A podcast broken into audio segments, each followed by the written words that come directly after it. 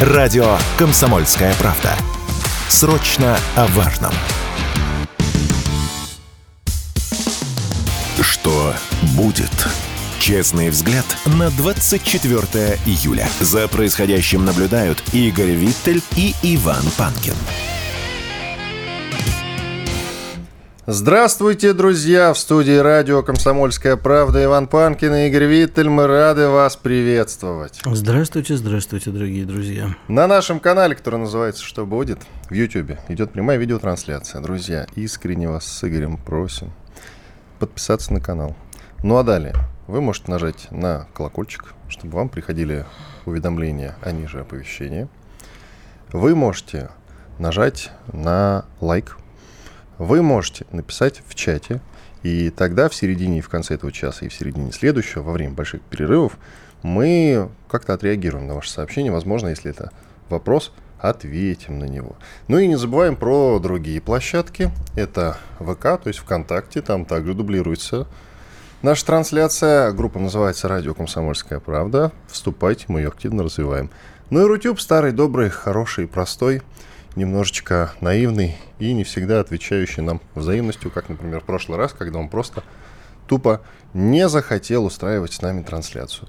Ну и подкаст-платформы.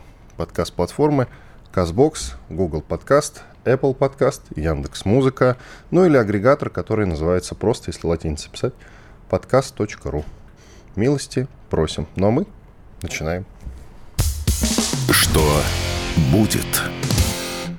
Э, пока что, что будет, сказать сложно в текущую, я имею в виду в текущий момент, но мы, конечно, в сегодняшнем эфире будем рассуждать о том, что будет, а пока о том, что было. Потому что, например, вот мы э, с Игорем в пятницу встали, вышли из студии, и пришли э, новости о задержании Игоря Ивановича Стрелкова-Гиркина.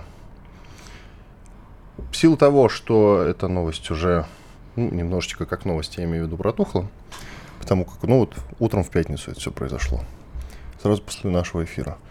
Сейчас ее как-то анализировать уже пока что смысла нет. Есть факт. Игорь Иванович Стрелков находится сейчас в СИЗО на два месяца до сентября. Идет разбирательство по его делу. А, там, насколько я понимаю, проходит статья «Экстремизм». Да, Игорь? Да. Там на самом деле наша... Я коротко сейчас все добавлю. Ага. Экстремизм. Э, и надо сказать, при всем моем личном уважении к Игорю Ивановичу Стрелкову, Геркину, он к нам часто приходил, мы приводили его в эфир, когда никто не приводил. Кстати говоря, в районе 15-16 года э, он не был нигде. И иногда бывал на радио «Комсомольская правда». Тем не менее, надо сказать, что на вот эти два месяца он точно наговорил, если опираться на закон.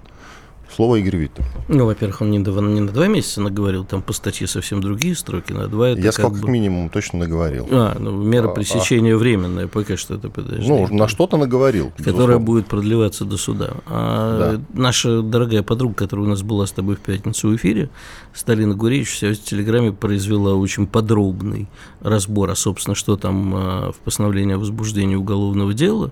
И, в общем, там очень давний пост, а не то, что говорится там, это последний. И, короче, там надо разбираться, кто хочет, почитайте у Сталина. Если сочтем нужным, ну, наверное, мы с тобой как-нибудь отдельно об этом поговорим, потому что уже и других новостей очень много, и о них, конечно же, сегодня нужно говорить. Поговорим в сентябре. Ну, Без кстати говоря, об этом сообщаю. В сентябре, как только будет какое-то Я думаю, что суда. раньше. Потому что брать это отдельно как новость, это сейчас уже, наверное, ты прав, она немножко подтухла, а вот э, тенденция охоты на рассерженных патриотов – это новость постоянная, и думаю, что до сентября будет еще не одно задержание. Ну, вот, кстати, да, вот э, если под То есть говорить об этом как о тенденции, безусловно, надо, и сейчас э, в силу ряда причин, как мы понимаем, э, на рассерженных патриотов будет прямо такая. Несколько беспилотников сегодня пролетели в Москву, у них ничего не вышло, и они были сбиты. И тем не менее, и тем не менее, в очередной раз э, мы подверглись, столица России подверглась атаке этой, этих самых беспилотников. Не Разумеется, только Москва, они, Крым еще. Да, Крым, это совсем свежая новость про Крым. Сейчас про Москву. Э, я в очередной раз говорю, убежден абсолютно, что, конечно, они не с территории Украины летели беспилотники. Нет, конечно. Сто процентов. То есть это какие-то внутренние враги, какие-то сволочи, которые ходят, сидят где-то рядом с нами, которых нам с вами, друзья, надо вычислять, потому что не сегодня, слава богу, но завтра вполне вероятно кто-то может пострадать. Вполне вероятно, через несколько рукопожатий кто-то из ваших знакомых. Ну, мне есть что сказать на эту тему. Ну, скажи, кто тебе мешает-то? А, я считаю, что нам пора признать, что мы живем э, в новой террористической реальности. Так мы каждый раз об этом с тобой Нет, говорим. сейчас чуть подробно тебе разверну. Есть такая страна Израиль. Который, слышал что-то. Слышал, да. Где это происходит очень часто. Разнообразная форма. И э, повышенная бдительность населения и э, развернутые системы ПВО типа железного купола, купола, которые помогают сбивать э, ракеты, которые летят из газа. Все это вместе. Да, конечно, нам, наверное, не нужно, чтобы у нас все ходили с автоматами, как это происходит в Израиле, потому что все солдаты там домой едут и на всех автоматы. А, такого, наверное, нам не нужно. Но повышенная бдительность и так далее. Вот смотри, за выходные произошло еще несколько вроде таких событий, которые не федерального масштаба. Один из них вот прорвало в ТЦ времена года. Есть такое на Кутузовском трубы, проспекте, да. мажорный ТЦ. Э, он не просто мажорный, у меня там есть очень небедный знакомый, который как-то туда заходит, а ему охрана говорит, а вы не проходите, как в клуб.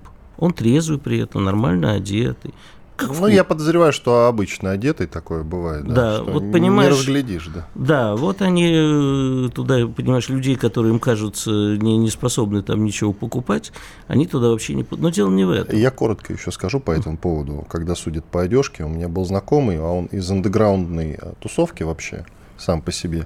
И глядя на него, не то, что не скажешь, что у него там э, какие-то большие деньги есть, а он на тот момент был миллионером.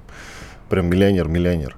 А человек живет на зарплату, вот такое ощущение. От ну, зарплаты до зарплаты, от получки до получки. Его тоже пару раз не пускали в такие места. Это довольно забавно, да. Продолжай. Ну так вот, э, и э, выясняется, что в тот момент, ну, по крайней мере, я сейчас сужу, суда не было, мы не знаем, кто виноват, но сужу по косвенным э, признакам, там были видео, и женщина кричит, когда это все началось, даже не работала сигнализация. Ну, то есть там прорвало трубы и всех ошпарило кипятком. Четыре погибших. Четверо погибших. Уже, уже есть погибшие. Да, да четверо да. погибших и не и порядка десятка раненых.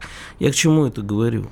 Понимаешь, э, мы должны понять, что наша безопасность – это дело наших рук. И даже когда мы заходим в какие-то ТЦ, вот наверняка выяснится, что там пожарный выход заколочен, здесь то не работает, тут у них сигнализация не работает. Самое главное, понимаешь, этот беспилотник может влететь в дом на достаточно высоком этаже. Как происходит эвакуация? С какого этажа, до какого этажа у нас пожарные краны дотягиваются, как происходит эвакуация, средства самоэвакуации. Но самое главное, я во время одних из крупных пожаров, сейчас уже не помню, зимняя вишня, кажется, или хромая лошадь, а, поговорил со своим другом, который закончил Академию МЧС, он пожарный был. Он мне говорит, а ты пройдись по своей лестнице черной, посмотри, что происходит. Ребят, выйдите на свои черные лестницы, поговорите с вашими управляющими компаниями. Вот просто поймите, что когда придется, не дай бог, от чего-то убегать, вы просто не выберетесь из дома, когда там черный ход завален, здесь заколочено, холл ваш межквартирный, тоже, между прочим, нелегально двери поставлены, это может помешать выходить. Таких деталей, казалось бы, мелко, очень много. И последнее, что я хочу сказать. Еще один момент, который в выходные случился в Подмосковье. Мы сейчас не просто живем в обществе качестве террористической угрозы, которая исходит из того же от Киева, от радикальных террористов исламских. А если посмотреть на весь мир – то вот эти вот одиночки, сходящие с ума, которые хотят за несчастную любовь отомстить, или просто потому, что денег нет. В Подмосковье, вот в коттеджном поселке Шервуд, мужик захватил 36 лет, ему непонятно откуда взявшееся оружие, автоматы, захватил коттедж, сказал, хочу здесь жить. Коттедж за миллиард, говорят, что там раньше жил Янукович. Мы вокруг себя еще вот таких террористов, одиночек – тоже будьте бдительны. И последнее, что я хочу сказать, наверное, надо, а, знаешь, как э, во время Великой Отечественной войны народ зажигалки тушил. Может быть, предложить э, людям вознаграждение за замеченные дроны и вовременное оповещение. Люди все равно сидят, глядят там в бинокли во что-нибудь. Подростки даже могут смотреть внимательно, наблюдать за небом. Увидели, предупредили быстро. А за это вознаграждение, как за подбитый леопард. Может быть и такое. Ты, я тебе вот что скажу. Я недавно столкнулся с такой ситуацией. Просто как сложно сообщать, я вот о чем. Столкнулся с такой ситуацией. Я э, шел в районе Ленинского проспекта и э, наткнулся на девушку молоденькую. Нормально, в общем-то, одетую и с, с разбитыми коленками. И по первым признакам она была э, пина. На деле, если присмотреться, а я прошел мимо и вот в голове это держал, она была под наркотой, очевидно, потому что пьяный я сам был неоднократно, и это выглядит не так. Я прошел метров сто и подумал, что надо, наверное, вернуться, потому что Ленинский проспект, она может выйти на дорогу, либо ее кто-то может изнасиловать, ну и так далее. И я вернулся. И она ломилась в этот момент в какой-то УАЗ-патриот, который, конечно же, ей не принадлежал. Я позвонил в полицию и рассказал об этом, что вот так и так, и так, и так. Знаешь, сколько э, я потратил на разговор с диспетчером? Mm. Минут 3-4. Это, это еще много. много. Это много. Причем диспетчера можно понять, потому что звонящих очень много. Мне пришлось сказать волшебное слово, что я Иван Панкин, и я журналист «Комсомольской правды». И сразу же, понимаешь, так, все, все, все, приедет. Надо сказать, что непосредственно э, дежурная машина приехала быстро, в течение минут 15. Но в совокупности это 20-25 минут. Ну и что ты сделаешь против беспилотника, который уже прилетит и взорвется? Поэтому вопрос остается открытым. Это не значит, что ты не прав. Иван Панкин, Игорь Виттель, уходим на перерыв. Александр Коц. Один из лучших военных корреспондентов не только в России, но и во всем мире. Он работал репортером во многих горячих точках. Чечня, Южная Осетия, Косово, Афганистан, Ливия, Сирия, Египет, Ирак, Украина. Каждый четверг в 7 часов вечера по московскому времени слушай на радио «Комсомольская правда» программу «КОЦ. Аналитика с именем». Что будет? Честный взгляд на 24 июля. За происходящим наблюдают Игорь Виттель и Иван Панкин. Иван Панкин, Игорь Виттель, мы продолжаем. Я коротко уточню, просто уже сыпятся в чат э, вопросы. И не только вопросы, но и мнения по поводу того, что скорость реагирования во время звонков в специальные службы очень низкая. Это не так диспетчеров можно понять, все вопросы, которые они задают, необходимо задать. Вот и все, по протоколу, а не просто так. Ладно, мы продолжаем. К нам присоединяется, давно не было, Александр Сладков, военный журналист, военкор э, ВГТРК, телеканал «Россия». Александр, здравствуйте, рады вас слышать, видеть. Здравствуйте. Здравствуйте. На Харьковском направлении, если верить некоторым сообщениям, идет прорыв обороны противника нашими силами. Вы э, что-нибудь можете сказать по этому поводу? Я знаю, что вы контролируете сейчас э, Донбасское направление, Донецкое, Донецкое, извините. А, но, тем не менее, по Харьковскому есть что сказать? Ну, есть что сказать. На Кременной, на Купянском направлении мы, на Купянском направлении мы неплохо действуем. А, но не надо сразу называть это наступлением. Почему? Потому что мы там э, давно и последовательно поддавливаем противника. А, там наносятся удары с некоторого времени более интенсивные по объектам а, вооруженных сил Украины. В Харькове и в области, прежде всего по железнодорожным станциям, был разбит железнодорожный вокзал, ну, вернее, сортировочная станция, которая принимала основные грузы, в том числе иностранную технику. А потом уже техника вся а, была рассредоточена по более мелким станциям, по ним били. А, били по заводу Малышева, били по а, общежитиям, в которых жили иностранные наемники э, в Харькове, оставшиеся. Они потом передвинулись в Купянск. Били по э, территории бывшего военного училища, э, вернее, училища МВД, Э, в котором формировали э, срочно десантно-штурмовую, ну, штурмовую бригаду вооруженных сил Украины. Там разбили все. Били по объектам бригады «Кракен». Ну, Запрещенной в России. Да, да, да, да. Били по ее штабу, били по складам, били по заводам, которые изготов... вели изготовление беспилотных летательных аппаратов стреляли по штабам бригады, которая э, воюет э, на Белгородском направлении. То есть э, активно все это действовало, э, действовали вооруженные силы России. России. И то, что интересно, конечно, это сказывается на Купянском направлении. Вот. Буквально э, с, в ночь с пятницы на, на субботу мы разбили колонну машин Э, численностью до 60 единиц, которые перевозили личный состав, материально-технические средства. Это э, ГСМ, это провизия. Разбили.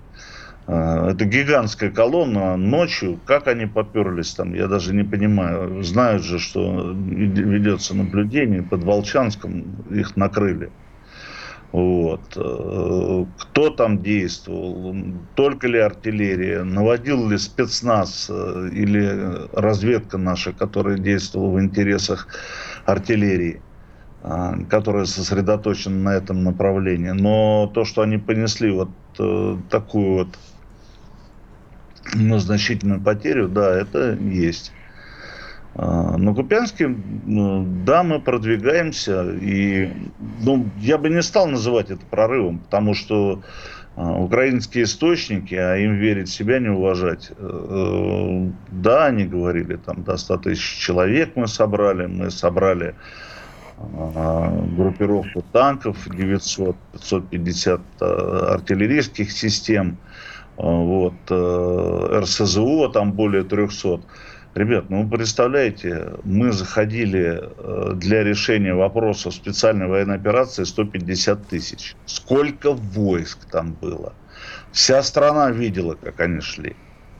И тут получается, что незаметно для всех статичная группировка. Да нет, э, противнику надо признать, что мы действуем более грамотно. Мы, э, это подчеркивается в, последнем, в последних сообщениях. Мы сначала э, загатываем э, в землю позиции противника, и когда там уже нет никого, либо, либо солдаты, которые готовы сдаться, и офицеры украинские, вот, тогда мы заходим на позиции. Кстати, эта штурмовщина, она мало к чему приводит, а вот преобладание в артиллерии, преобладание в огневых средствах, конечно, дает э, о себе знать.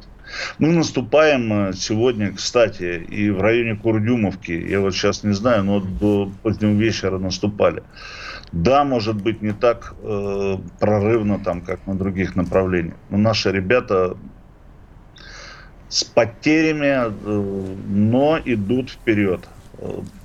Курдюмовка это бахмутское направление, да? Да, да, да, да, да, да. Это э, западная часть Бахмута. Александр, расскажите, пожалуйста, вот я сегодня внимательно изучал, произошел очередной слив американских бумаг э, вроде, и они там говорят, что они против того, чтобы, я так эту фразу и не понял, чтобы Киев использовал американское вооружение в прямом столкновении с российскими войсками. Это что означает? Ну, видимо, речь идет о той технике новой, которую все-таки э, поставки которых обсуждаются. Те же Абрамсы, э, те же Брэдли. А тогда а, как использовать, если не в прямом столкновении? Не знаю. Не Для знаю. меня это просто, вот я тоже немножко прифигел. Да, если военкор Сладков не знает, о чем тут говорить. Понимаете, это Брэдли это техническое средство доставки переднего края, личного состава, боеприпасов. Ну, личного состава в основном. Поэтому, а как? А Абрамсы они не передали. А, и я вам хочу сказать, у нас последние учения были в 2005 году, в 2006 году в, на базе Рамштайн. Я, кстати, участвовал в них, ну, как э, репортер. Вот. И наши ребята, вокеры. Это курсанты общевойскового э, училища московского. Вот. И ребята Коломенское училище тогда артиллерийское было, э, существовало, его потом разогнали. Вот. Э, и буквально недавно я с ними встречался. Я готовлю материал об этом. Э, то, что они могут сказать о американской техники, Брэдли и Абрамс. И они описывали ее. не ругали, не хвалили, но описывали свои ощущения э, эксплуатации этой техники на полигоне. Я вам хочу сказать, как говорится, тоже не фаршмак. Э, удобные, красивые, просторные, комфортные, но для поля боя тяжелые, не, не такие управляемые, как Т-72, и с выживаемостью экипажей там не все в порядке. Поэтому, естественно, они берегут свою технику. А, им еще торговать.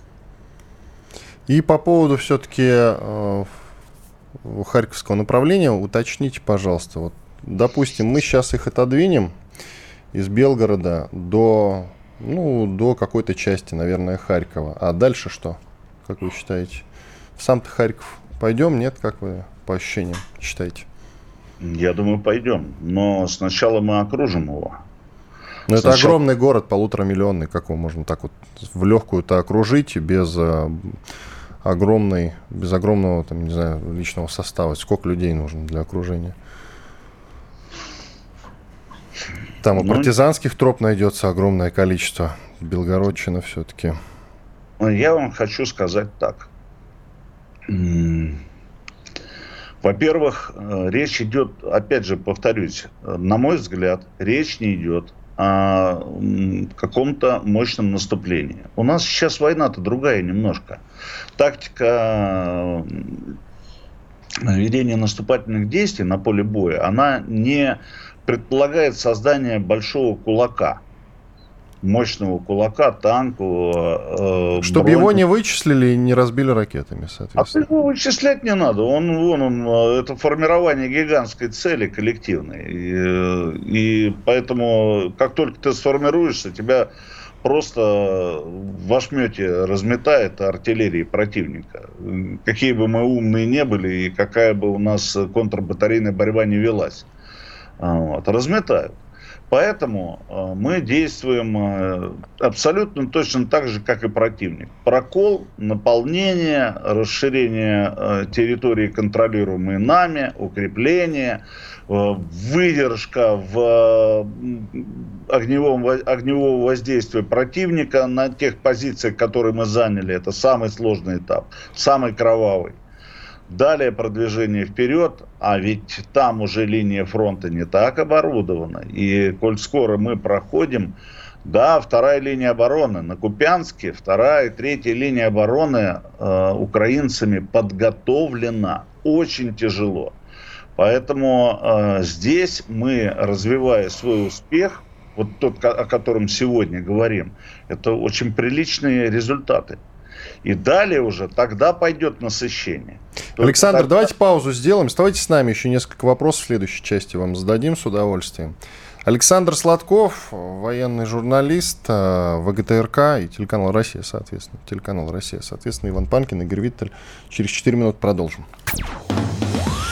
Дмитрий Гоблин-Пучков и Кузькину мать покажет, и что такое хорошо расскажет. И вообще, Дмитрий Юрьевич плохого не посоветует. Знаете, как небезызвестное произведение Герберта Уэллса «Война миров» начинается? Злые, жадные глаза смотрели на Землю через бездны космоса. Вот ровно один в один. Мы для них субстрат, с которого они живут. Ну, а мы не хотим быть субстратом категорически. Каждый понедельник в 7 часов вечера по московскому времени слушайте программу Дмитрия Гоблина-Пучкова «Война и мир». Что будет? Честный взгляд на 24 июля. За происходящим наблюдают Игорь Виттель и Иван Панкин. Иван Панкин, Игорь Виттель. Мы продолжаем. С нами по-прежнему Александр Сладков, военный корреспондент ВГТРК. Да, Александр, вопрос такой, немножко от Украины отвернемся, посмотрим на Сулакский коридор, где заявили Польша, что у них там теперь будет саперный батальон, а некоторые эксперты пишут, что вообще именно Калининградская область будет следующей точкой схватки России с НАТО. Ты напомни нашим слушателям, что это самый Сувалкский коридор. Да, это, это... это то, где между Калининградской областью, Россией и Белоруссией. Александр? Я здесь, да.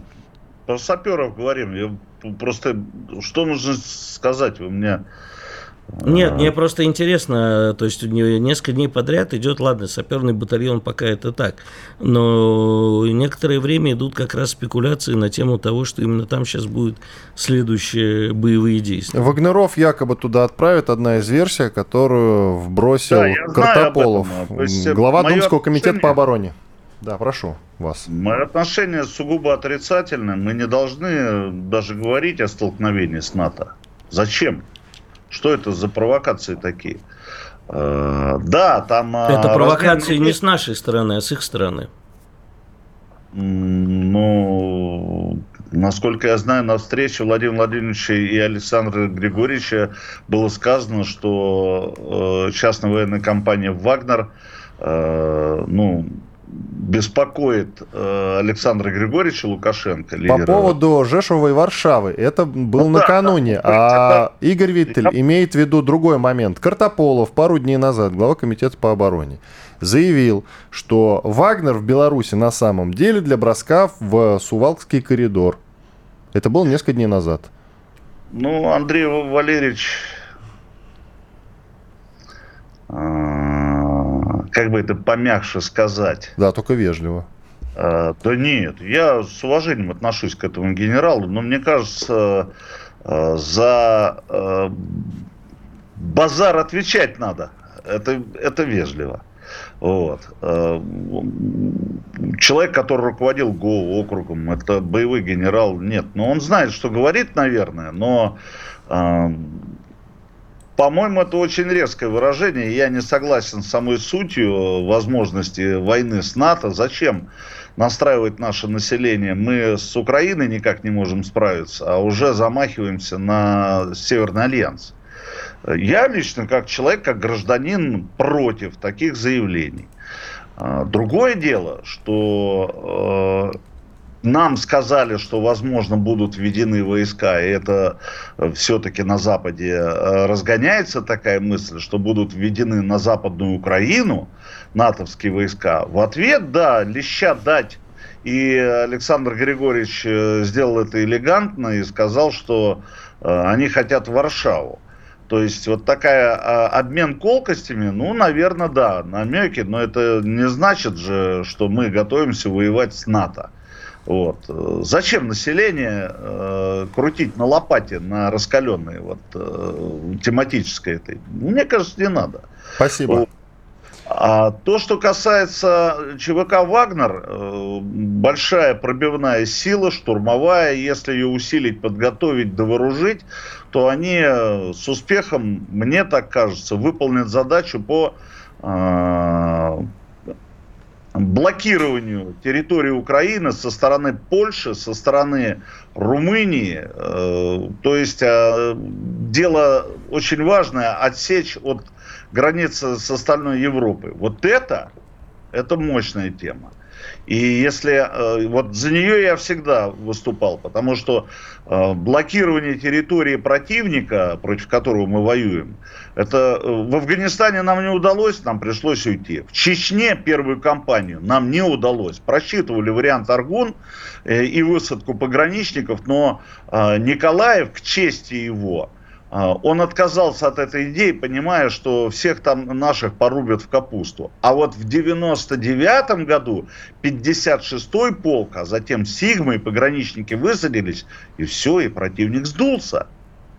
Вот и э, показатель.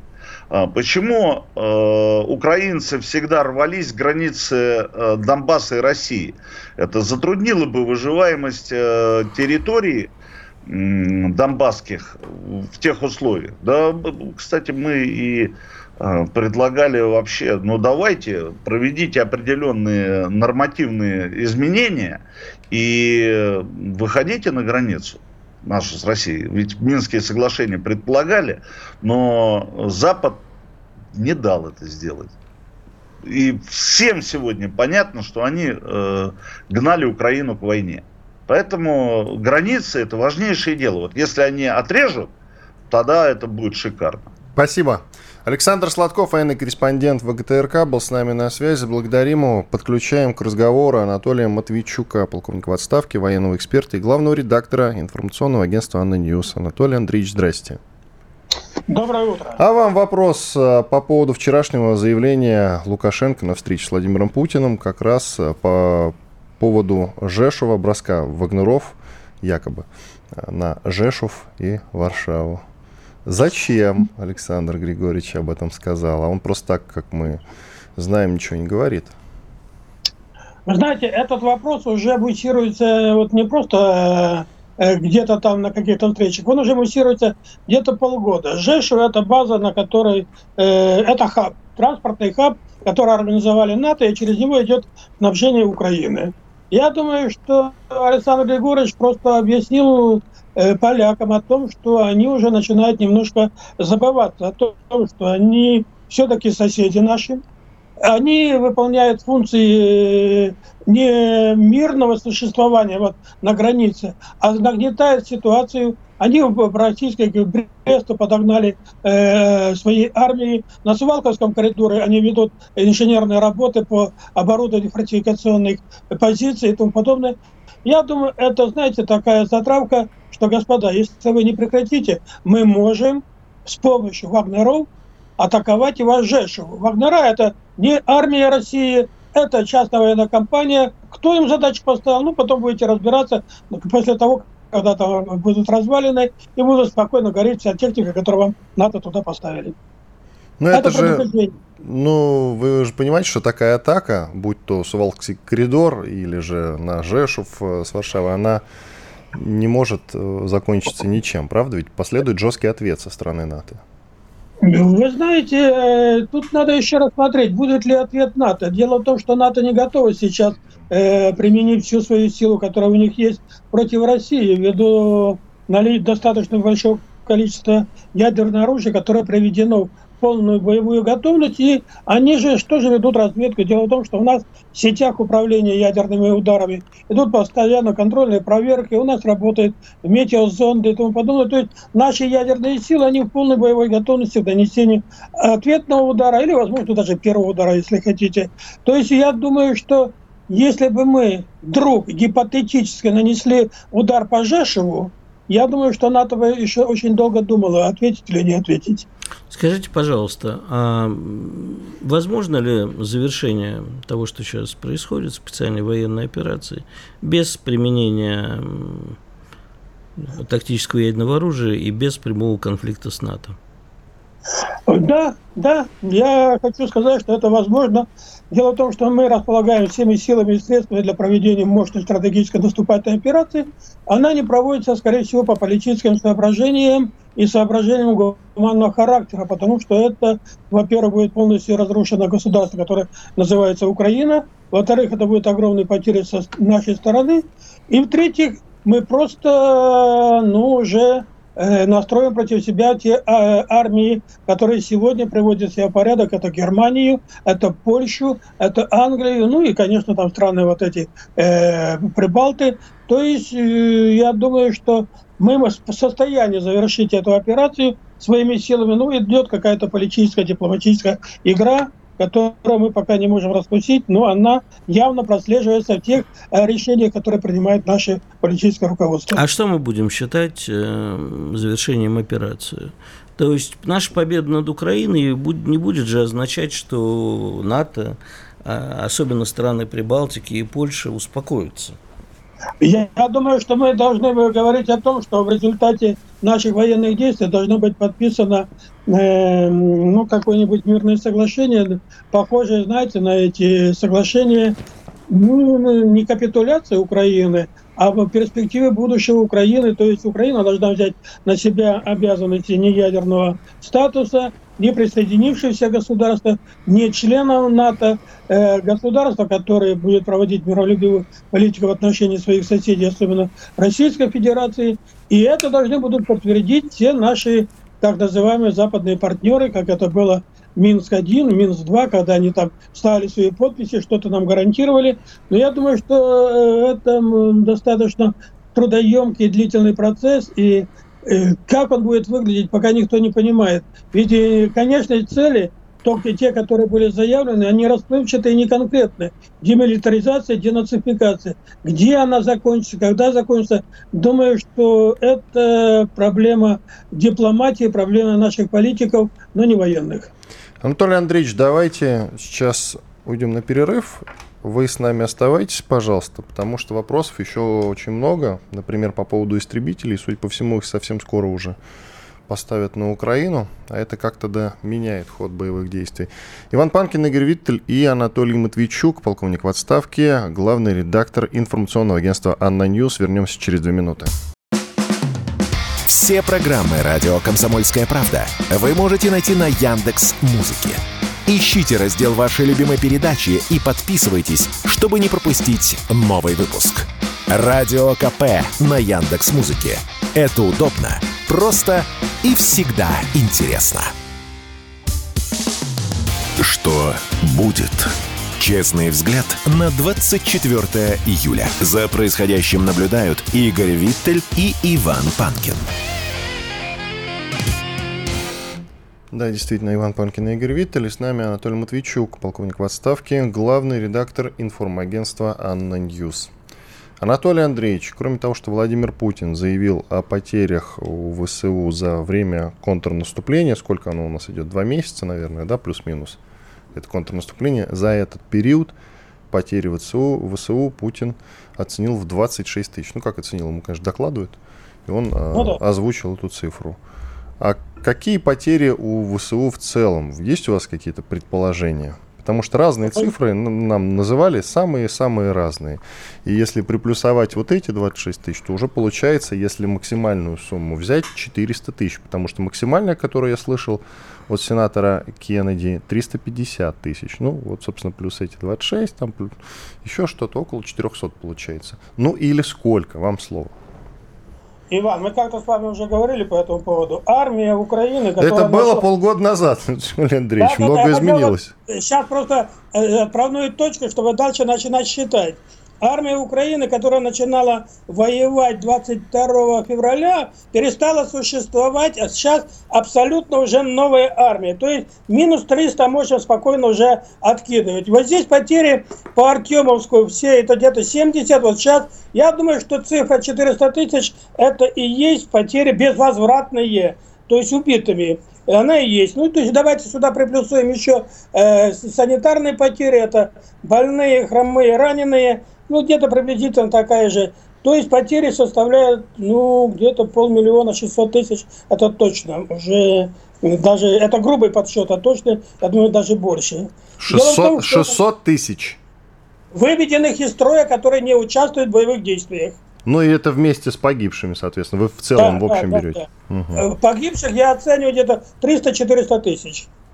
Ну это, конечно, это огромное, знаете. Огромная цифра. Э, у меня очень много друзей на Украине. Я там рос, я там вырос. И они иногда мне присылают фотографии, кто-то упрекнуть, кто-то показать. Кладбища забитые, кладбище закрывается, копают новые кладбища. Вот эти флаги, красно-черные, все, они забитые. То есть потери достаточно солидные и ощутимые. Так, ладно, идем к истребителям. Украина получит истребители, это уже официальное сообщение, F-16, которые э, через несколько месяцев. Официальное заявление. Э, истребители, ну, как-то поменяет ход боевых действий, если как-то поменяет. Вот смотрите, Иван, для того, чтобы вести хорошие боевые действия, есть такая зона, называется зона боевого воздействия, это в пределах которых идет война. И зона потенциальной угрозы – это когда планируются боевые действия на последующие периоды. Так вот, есть определенные наряды. И у НАТО, и у нас есть определенные наряды огневых средств, и в том же авиацию. Для армейской группировки, армейская группировка это 100-120 тысяч, это, как правило, 3-4 дивизии там с отдельными частями, необходим наряд приблизительно 220-300 самолетов различной модификации, ну и приблизительно такое же количество вертолетов. Скажите, пожалуйста, в состоянии НАТО сейчас поставить 200 F-16? Если в состоянии, где они их разместят? Если разместят, как они их будут снабжать? И последнее. Аэродромное оборудование, которое должно быть для F-16, это штучные товары, которые необходимо настраивать, размещать и тому подобное. Единственное, где я знаю, есть такое сейчас на сегодняшний день, эта система ТАКАН называется, в Польше.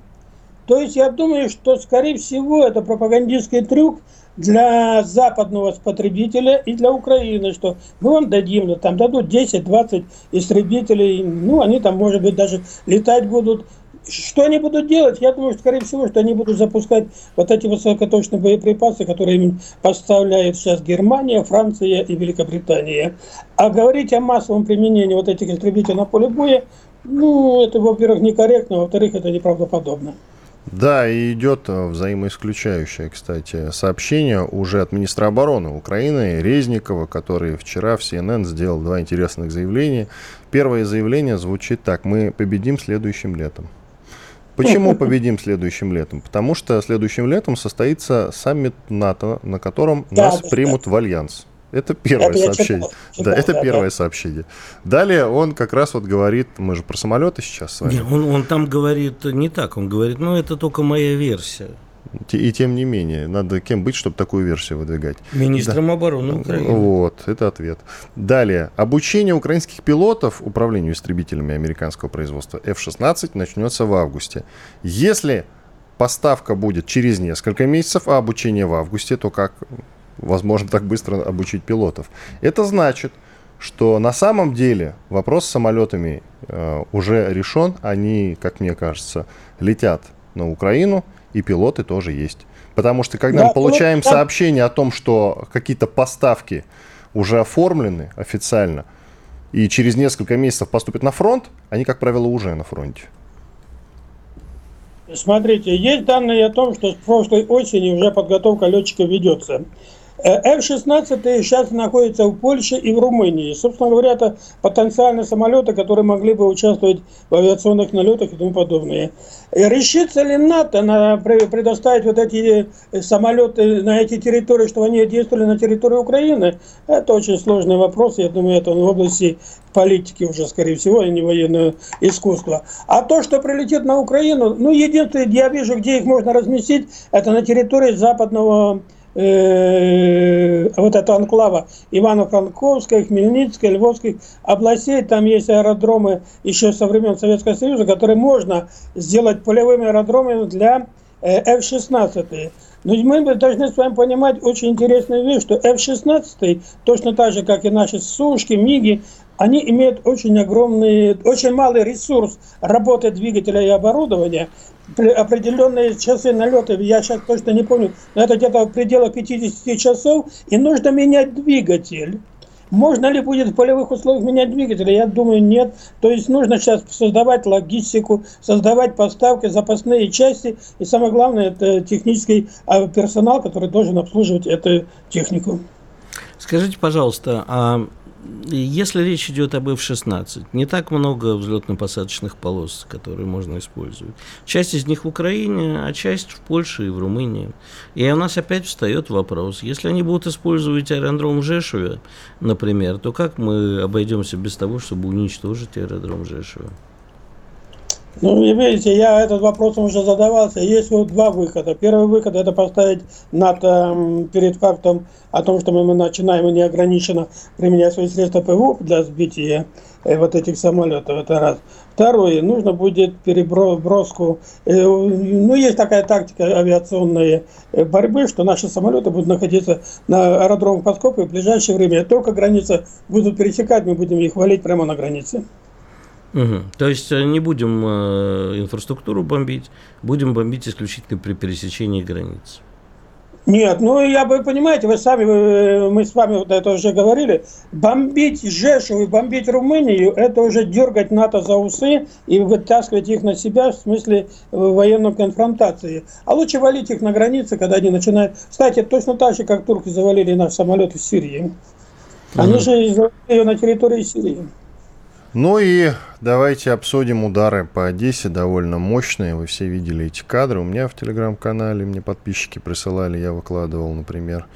Ну, вы все видели. Скажите, Да-да. пожалуйста, это был удар возмездия за Крымский мост или нет методичное нанесение стандартных ударов по заданным заранее целям?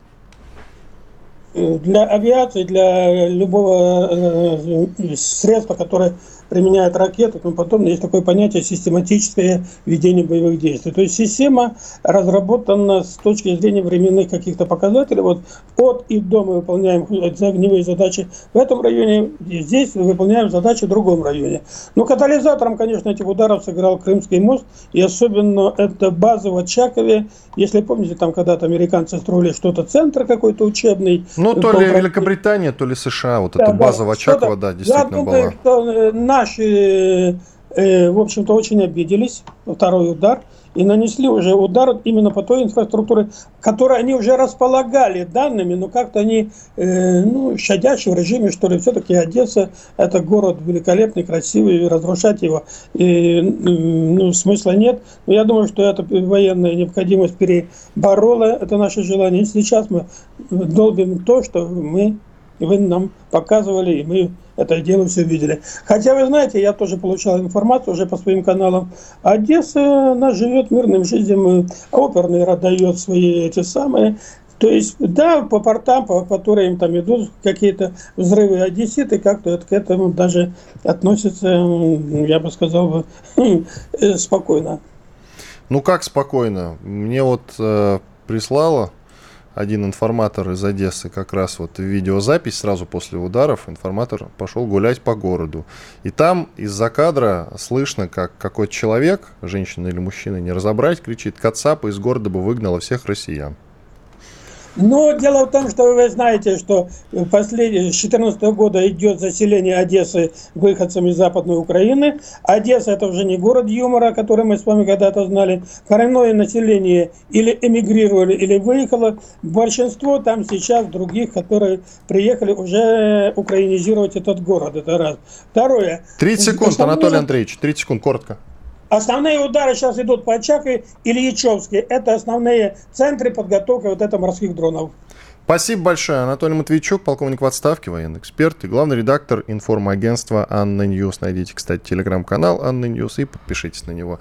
Иван Панкин, Игорь Виттель. У нас большой перерыв. Сейчас будем, несмотря ни на что, отвечать на ваши вопросы, которые сыпятся нам в чат YouTube. Подписывайтесь, что будет, называется канал.